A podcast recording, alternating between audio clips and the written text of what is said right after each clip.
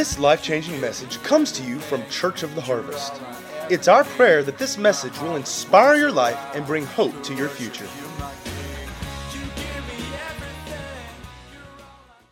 And we've been talking the last two weeks about the proof is in the what? The proof is in the fruit. We say the proof is in the pudding. I would argue the proof is in the fruit. And this is something that Jesus talked about. But this is um, the second series I'm doing in a theme called Living Inside Out. The first, first four messages talked about, talked about you're full of it. What are you full of? Talk about what's inside of your heart eventually comes out. About how the human heart is full of selfishness.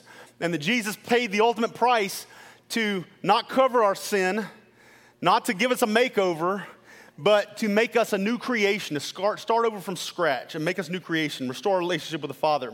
But we talked about even though our spirit is new, our soul still has to be brought into submission. We still have a soul problem, right? Uh, and our kind of our key verse as we went into the second series was um, 1 Corinthians uh, 12 27. All of you together are Christ's body, and each of you is a part of it. And we've talked about how Jesus is no longer walking the earth like, like we read about in Matthew, Mark, Luke, and John, right? However, he is still walking the earth. He just looks a little different. He looks like you and me, right? We are Jesus in the earth today. We're commanded to go into the world just like Jesus and be Jesus every person we come in contact with. We're now part of God's family. So we have to pull our weight, do our part, fulfill our responsibility within God's house. What part of Jesus should be seen? We talked about this two weeks ago. We're to be the heart of Jesus, having love and compassion for others. We're to be his hands, always at work, meeting the needs of others. We're to be his voice, always speaking the uncompromised truth and love. And lastly, we're to be his feet, walking the talk, going forth and doing the work, not riding the sidelines, not waiting for somebody else to do it. We're called to go into the world and to be Jesus to who? To all people, right? And last week we talked about how do we impact people in our life? And so I was talking about areas I feel like sometimes as the church that we have failed in the world. One is we're to respect and honor people, regardless of whether we agree with them, regardless of whether or not they're believers, regardless of their lifestyle. We respect and honor people because God respects and honors people. Secondly, that we've got to watch our expectations. We tend to, as believers, especially once we've walked with God for a long time, we have certain expectations of ourselves. Our problem is, and that's a great thing, but the problem is we tend to put those expectations on other people. And we can't do that. We can't expect people who don't follow Christ, people in the world, to act any differently than what we'd expect people of the world to walk. And third thing I mentioned was we're to be a godly example. If we're going to go forth and we're going to talk about how I love Jesus and I go to church and do you go to church and we need to be a godly example, right? if we're blowing our witness all the time because we don't look any different than anybody else, we don't act or respond any different than anybody else, and we've blown it. Why would anybody want that? And the last thing I mentioned was see others as God sees them. Guys, we look at the outside. We look at how people look, how they talk, how they smell. Regardless, we make judgments because we're human beings. God doesn't look at any of that. God looks straight to the inside. He looks at the heart. He sees the potential. He sees the purpose that He placed within them. And we've got to look at that same thing. Instead of being annoyed by somebody, we need to look at them and see the lost, the, the, that they're lost and they're broken and they're hurt. Um, so, in this, I think we could all agree that we're supposed to be the hands and feet of Jesus. But I read a couple of surveys this week says about half of all churches have zero ministries outside of the four walls of the church. About half of all churches have zero ministries outside of their own four walls. About 63% of deacons and elders have never once led somebody to Christ in their life. We're not talking about just late, we're talking about deacons and elders in churches. 95% of Christians will never win a soul to Christ in their whole life and less than 2% of Christians are ever involved in any type of evangelism.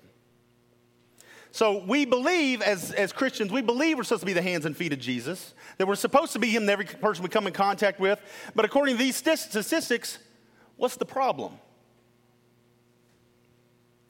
Well, Matthew 26, 14 from the English Standard Version, I look at this, I, I, just thought of this the other day. As Jesus, you know, he's got the disciples, a few of them there in the garden. He says, Watch and pray that you may not enter into temptation. The spirit is indeed willing, but the flesh is what? How many of you can raise your hand like me and admit that sometimes your flesh is weak? Just wait, the holidays are coming up. We'll see how you do with food, right? Sometimes the flesh is weak. I like the Message Bible. The Message Bible in this says, Stay alert, be in prayer, so that you don't wander into, into temptation without even knowing you're in danger. You ever done that? Wandered into temptation, didn't even realize you were in danger. It says, There is a part of you that is eager, ready for anything in God, but there's another part that's as lazy as an old dog sleeping by the fire. Dude, that was written for me. I look at that and I go, I get it. That makes sense. People say, don't understand the Bible. Read the Message Bible. I love Eugene Peterson. Dude's awesome. So, what is the problem? We know we're supposed to be the hands and feet of Jesus. Well, if we just throw some things off top of our head, um, one could most certainly be one could certainly be laziness, right? How many, how many of you would agree? Laziness is quite an issue within the church. It's an issue everywhere. I think that sometimes we watch way too much Netflix and then complain that we don't have any time. How about our prior, priorities just being out of whack? I think most definitely. What about the fact that we just simply we just simply don't care enough? That's kind of hard. But it's true sometimes, isn't it? We can walk right by a person in need and say, Oh, that's so sad, and keep on walking. Right? And, and, and look, I think that we really do believe it's sad, but not enough to do something about it. Right? I think that the reality is many times we care more about other things. I think if Jesus had to say that over today, he would say, The spirit is indeed willing, but the flesh is busy. How about busyness? Sometimes we're so busy. I, I, tell you what, sometimes I'm so focused, I don't see what's going on right in front of me. How many of you are like that sometimes? You're fo- and you don't, you didn't even see what was going on right there. Totally missed it. They're so busy. And so I want to talk, if you, you should have a note sheet in your side of your service guide as well. So if you want to grab that note sheet, you can follow along, fill in the blanks. You can also follow along on the, on the Bible app on the um, iPhone or Android uh, devices. But I'm going to give you um, just three thoughts I had about this today. And so, number one, as believers, we have too many missed opportunities. We have too many missed opportunities. I just started thinking about this. How many you know many times we miss those opportunities we have to make a positive difference in somebody's life? We miss opportunities to be a blessing to somebody that's hurting. We miss opportunities to be a witness to our friends. We miss the opportunity sometimes even to get maybe a certain job because we weren't prepared. We miss opportunities to be a blessing to our spouse, our children, because we were too preoccupied. We miss opportunities making eternal difference in somebody's life because we were too busy and we might not have even noticed it in the first place. I started thinking about biblical examples, and there were so many I had to finally stop about missed opportunities. But I was thinking, what do you think all those folks who walked by Noah's ark for years and years and years thought once they saw the door closed and the rain start. Uh oh. That dude we thought was an idiot, we missed a big opportunity. I should have mooched with that guy, right? Should have been in with that guy. You know, we look at um, Sodom and Gomorrah. You know, Lot warned his son in laws that God was about to destroy the city, and they totally ignored him. Talk about a missed opportunity. Think about the Good Samaritan, about the folks that we call believers that walked across to the other side of the road and passed right on by. Because of their preconceptions, their busyness, whatever it may have been. I also got to thinking, I, I, I was looking in, uh, in Acts chapter 7, I'm sorry, Acts chapter 17. In Acts chapter 17, Paul is in Athens, and he's on this outcropping of rock called the Areopagus. How many of you have heard of the Areopagus? Areopagus means, uh, means Ares rock. How many of you are, uh, are familiar with Ares from Greek mythology? I've studied Greek mythology. And yeah. Ares, uh, basically, the reason it's called Ares Rock, Ares um, was accused of murdering the son of Poseidon. And Ares was put on trial by the gods on Areopagus, Ares Rock. And um, actually, I've got a couple pictures you guys can see. There's a picture of, of Areopagus, and then there's another picture that um, Sean and I were standing on, on that rock uh, two years ago. Uh, overlooks the whole city of Athens, and it was considered a holy place because this is where the gods put, uh, put Ares on trial for the murder of Poseidon's son. And so this was a holy place where the Greek people would come together, they would hold court there, and, uh, and some different things like that. Um, and we know it today, many translations call it Mars Hill. And so you got there on Mars Hill, uh, Paul's there, and he comes up and he comes upon an altar. And this altar had an inscription. Anybody know what the inscription said? It said, to the unknown God, right? Now we know that the Greeks had a, they had a lot of gods. They, they couldn't explain something and they made another God, right? Well, there must be a God of that.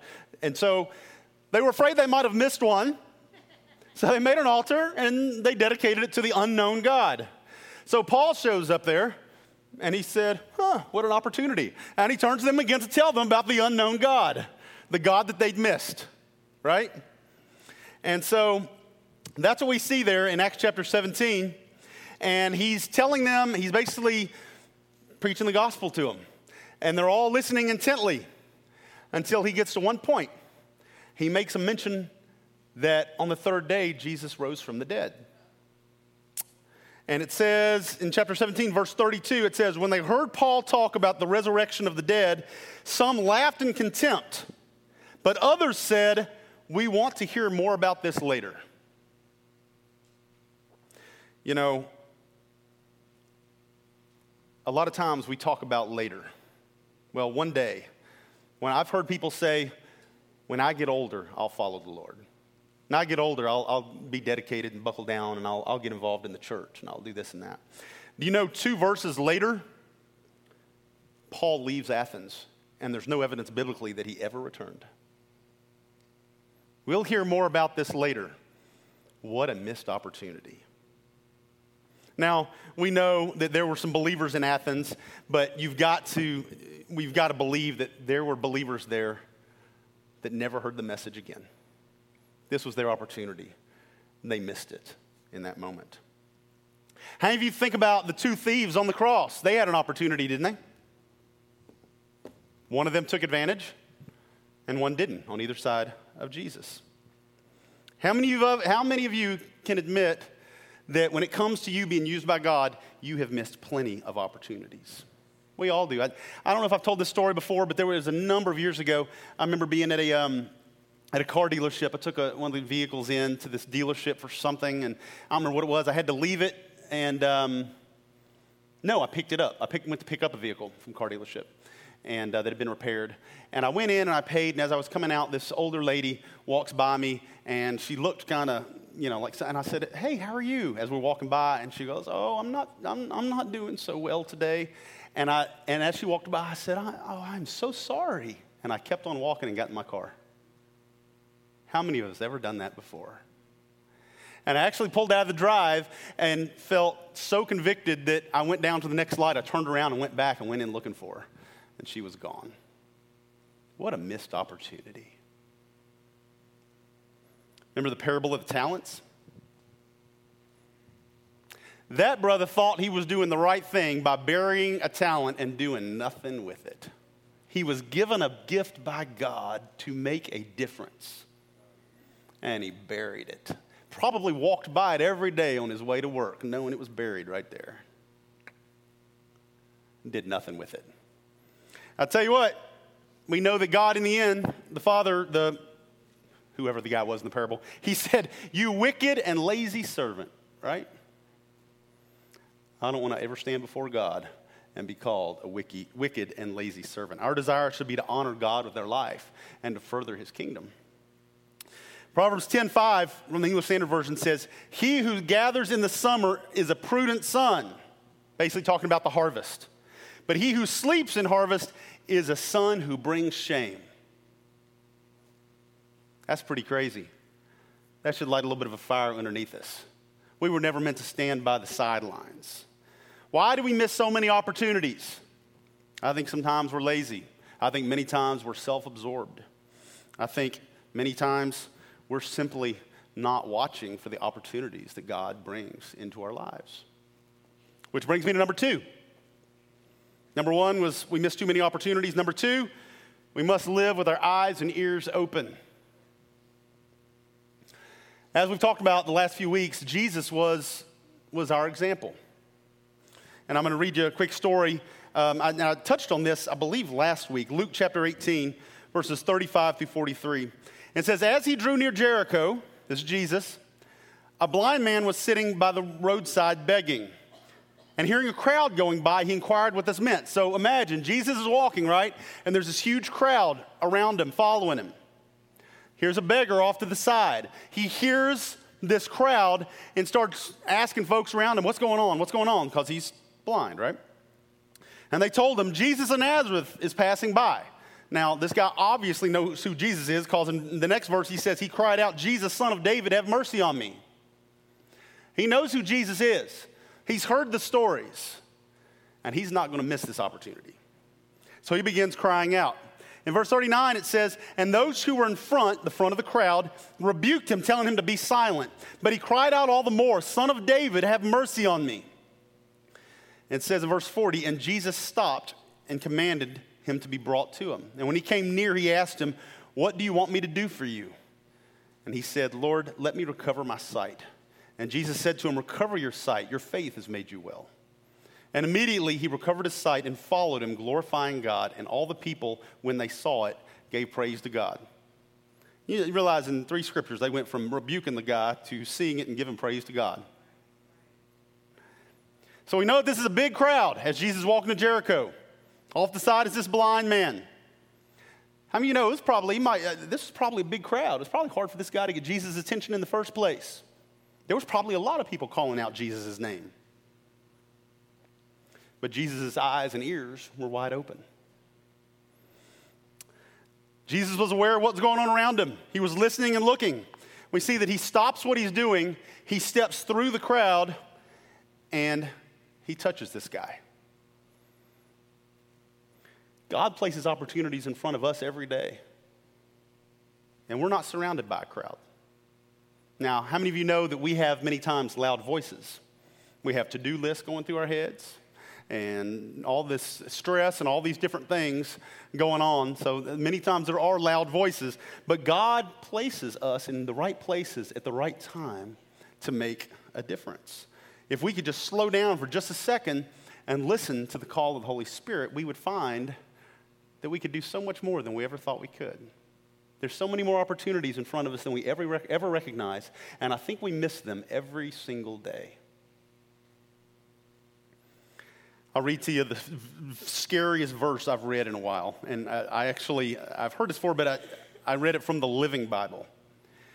Luke 6, nine, uh, I'm sorry, 962 says, Anyone who lets himself get distracted from the work I plan for him is not fit for the kingdom of God. Is that not kind of scary?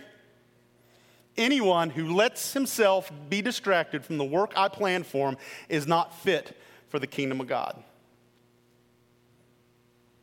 As, if you've been a believer for any length of time in your life, you've probably, you probably have the desire within your heart to be used by God. Most believers, I believe there is a desire within there to be used by God, but many, if not most, never will be. Why? Because they've got their own agenda. So busy. Got their plans, and their dreams and their desires and their ambitions, and they don't have any time. In the midst of the busyness, they try to carve out a little sliver. Oh, well, I'm going to go to church Sunday. Little, sli- little sliver of time for God. And feel like that's enough. Okay, I've done my part. I'll just, I'll just, I'll just give this little piece to God. But it doesn't work that way. Here's something I really, I really thought about that really hit me this week.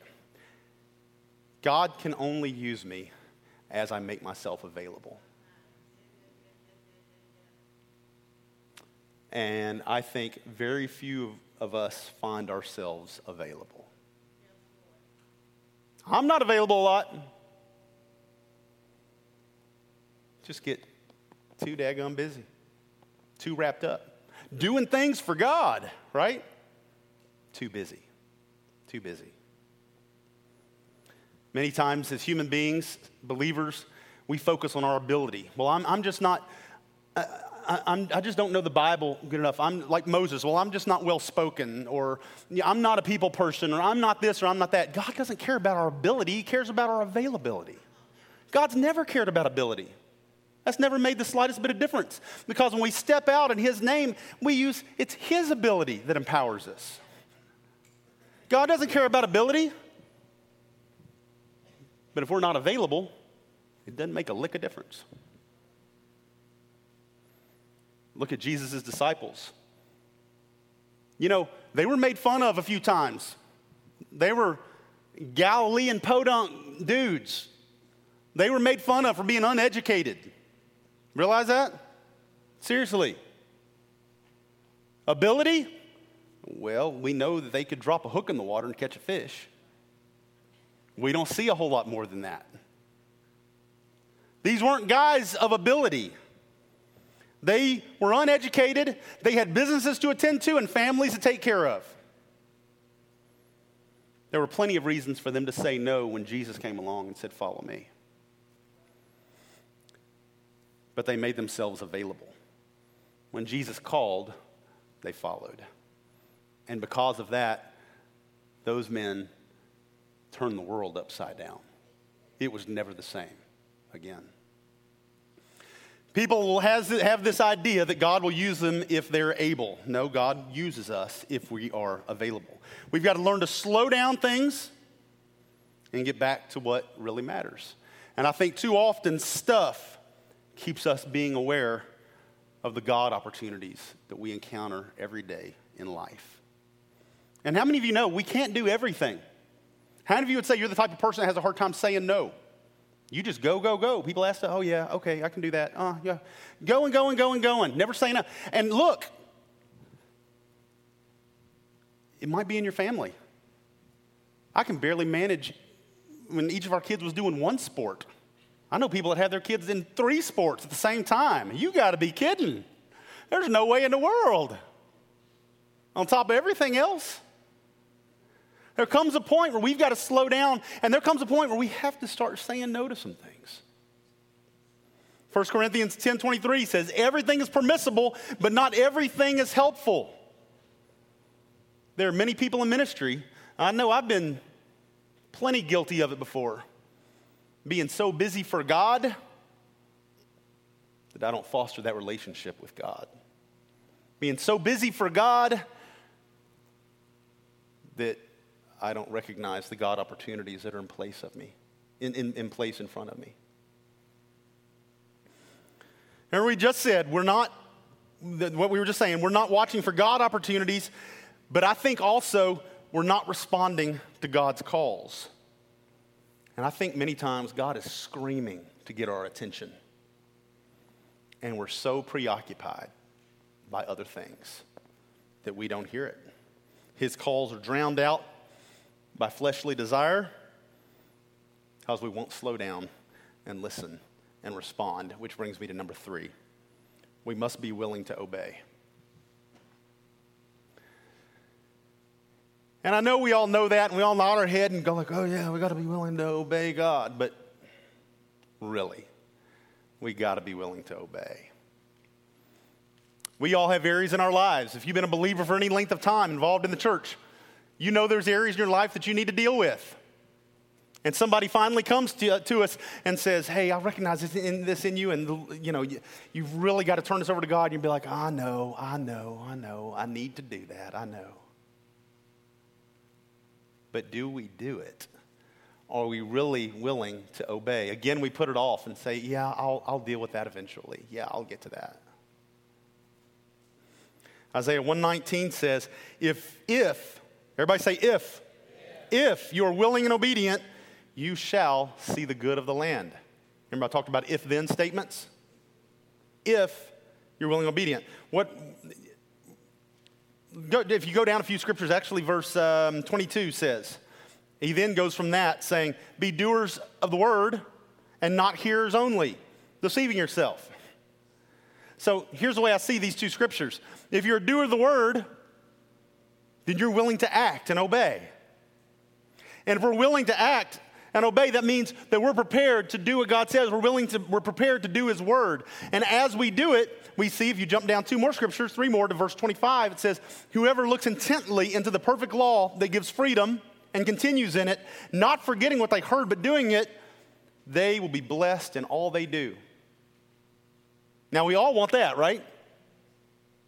But it goes back to being willing and obedient, being a doer of the word, not just hearing the word and thus being deceived, but hearing the word, doing it, being willing, obeying, and then we find that we're blessed in all we do and we eat from the goodness of the, from the goodness of the good of the land. Guys, willingness toward God changes everything. If we are simply willing and obedient, we will experience the best in this life. But why don't we? I think it goes back to what we read in Matthew 26. The flesh is weak. Goes back to the soul. The spirit is willing. Down deep in there, we find the desire. There, there, there is a desire down deep in there, but our priorities are out of whack. Negative excuses that keep us from responding to the Spirit. Reasons we don't step out and touch somebody's life. Well, I don't have the time. I don't have what it takes. It's too risky. It can't be done. It's impossible. What if it doesn't work? What if I lose what I have? It's not about our, it's not about our ability, right? Hebrews 12:1 says, "Let us throw off everything that hinders and the sin that so easily entangles, and let us run with perseverance the race marked out for us." We've got to be willing to run forward knowing that God is our confidence. God is our courage. He's our constant. He's the rock. He's never failed us, and He never will. Do we believe it?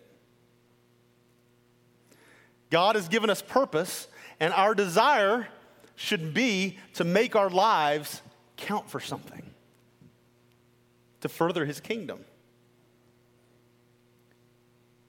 How many of you have been at the place in your life before where you've actually gotten depressed because your life seems so mundane? Such a routine, over and over and over again get up, brush my teeth, go to work, come home, eat dinner, go to bed.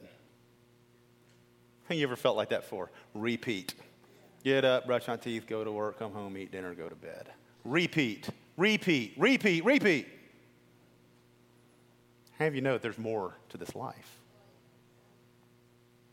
If we are willing, if we will recognize the opportunities around us, if we will have our eyes and ears open, if we are willing and obedient to God, that's when we will truly find satisfaction in this life because then we'll be living out what we were created to do. Let me read you a quick story. I read a book last week. Um, it was um, called, um, I don't remember what it was called. I didn't write it down. Um, uh, the secret uh, something of Steve Jobs. It was about the way Steve Jobs, how he could captivate a crowd and the way he presented things, the way he spoke, the way he, the way he studied, the way kind of his mind worked. Great, it was a good book. But um, in this, there was a story. Some of you may have read. I read his biography too, but and this story was in there as well.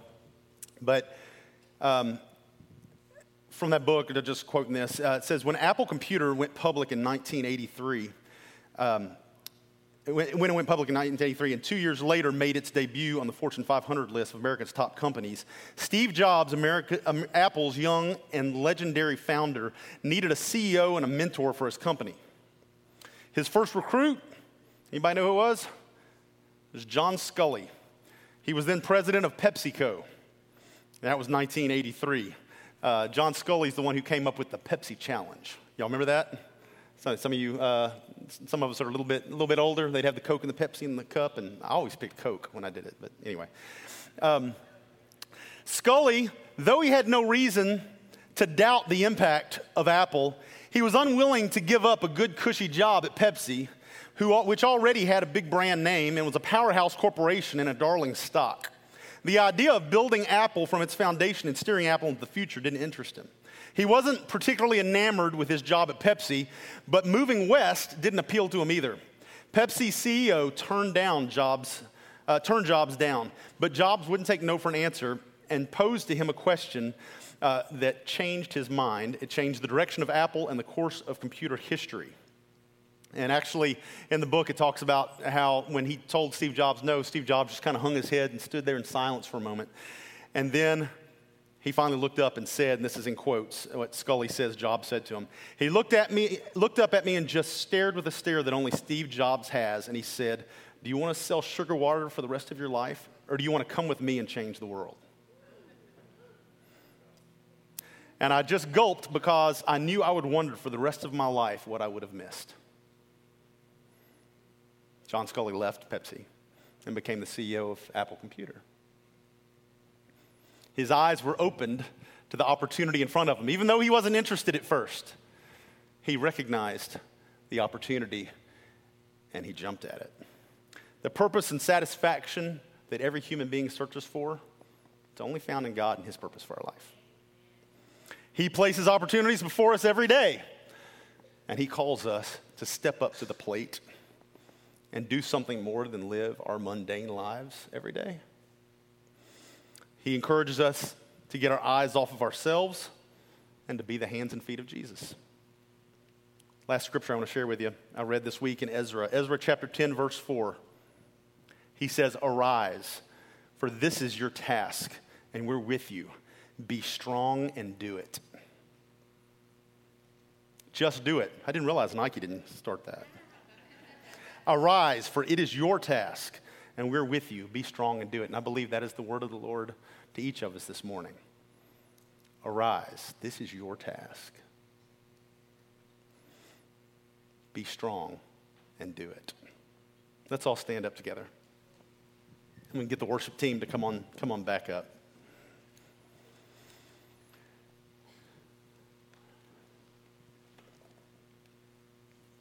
Let's bow our heads. Let's bow our heads together.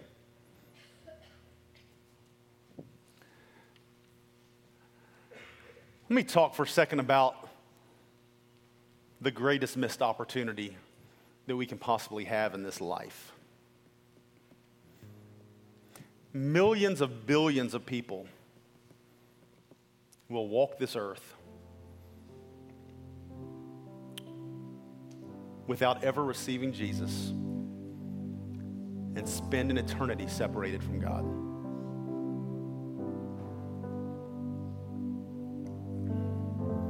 There's those of us who have received the gift of salvation.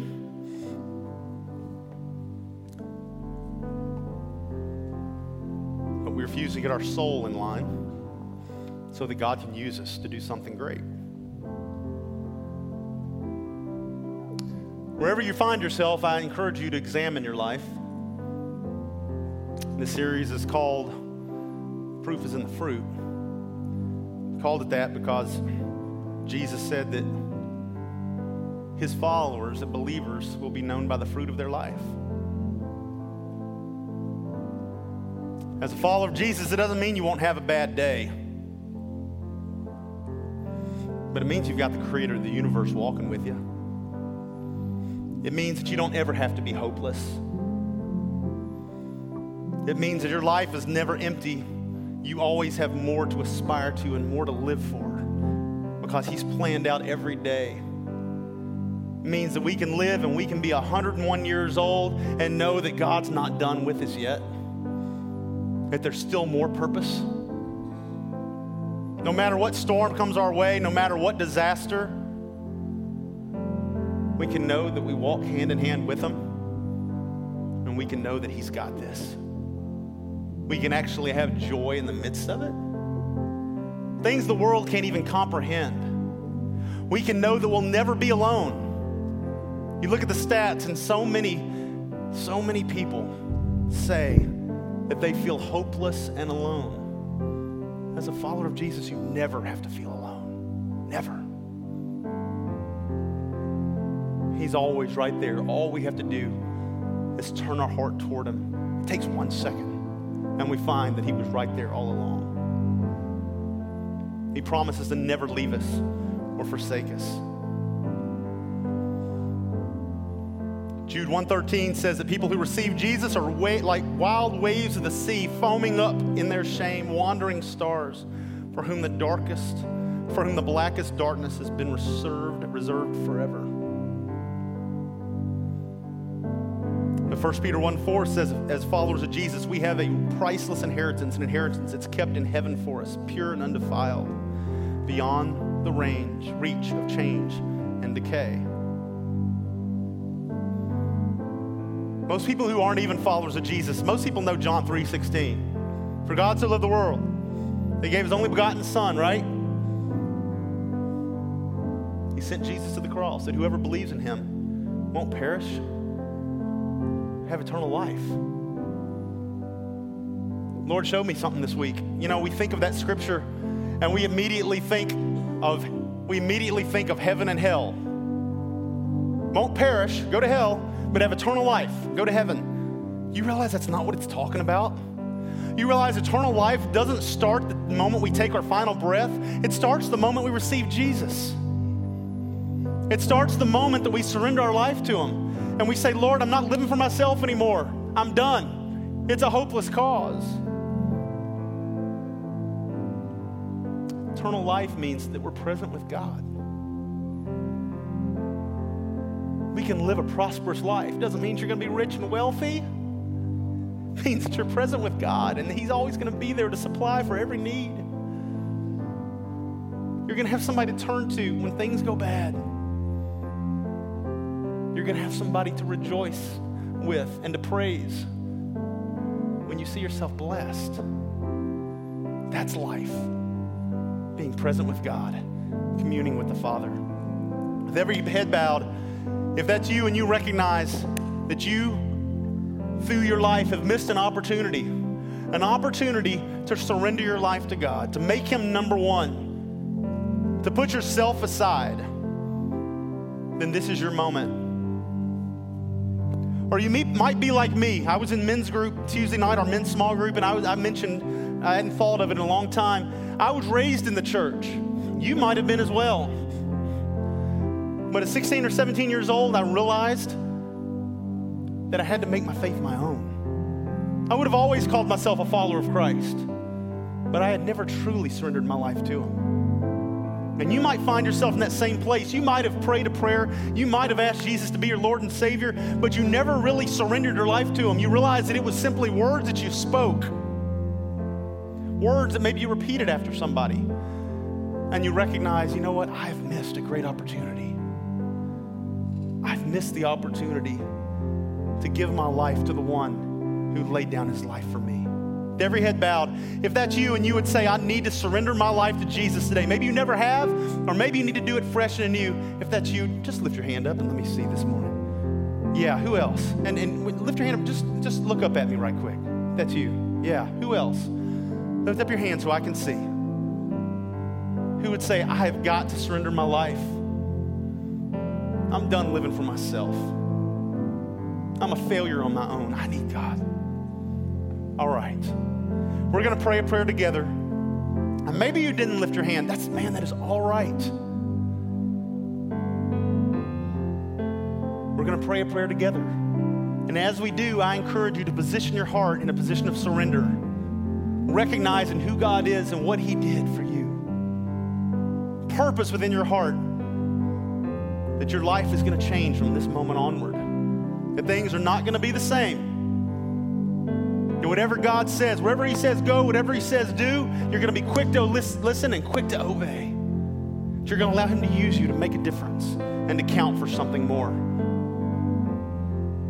Let's pray together. Heavenly Father, we thank you for Jesus.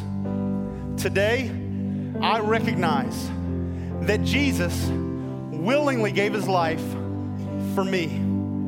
He took my sin and my shame and my guilt, and he didn't just cover it, he obliterated it. He buried it in the sea of forgetfulness. He separated it from himself as far as the east is from the west. He chose to forget it. He paid my price, He paid the ransom. And today, I accept Jesus' sacrifice as my own. Jesus, I call you Lord of my life. I believe that you are who you say you are, and I will follow you all the days of my life. I will love like you loved. Use me to make a difference. Holy Spirit, fill me now, empower me to be everything that you've called me to be. I will follow you all the days of my life to my final breath. In Jesus' name, amen. Amen. Awesome. Y'all get, just give the Lord a hand this morning.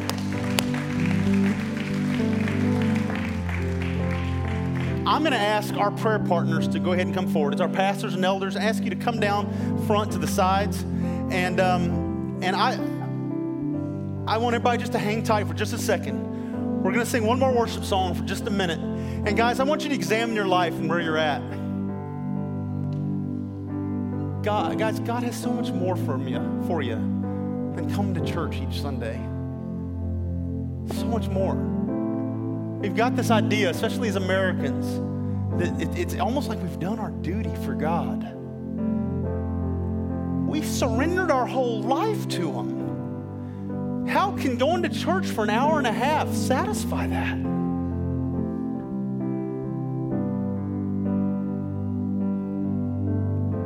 I want us to stop and examine our lives for just a moment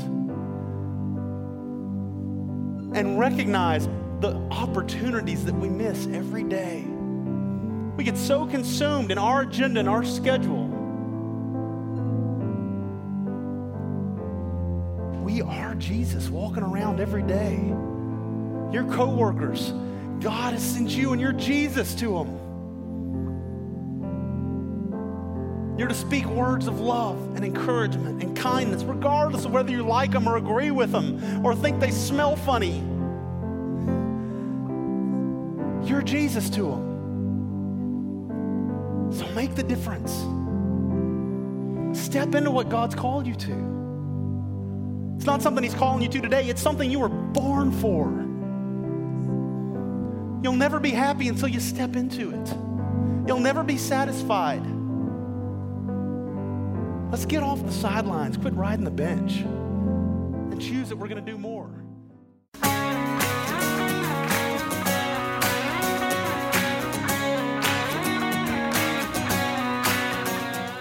If you'd like to get more information about resources from Church of the Harvest, please check out our website at midsouthharvest.org.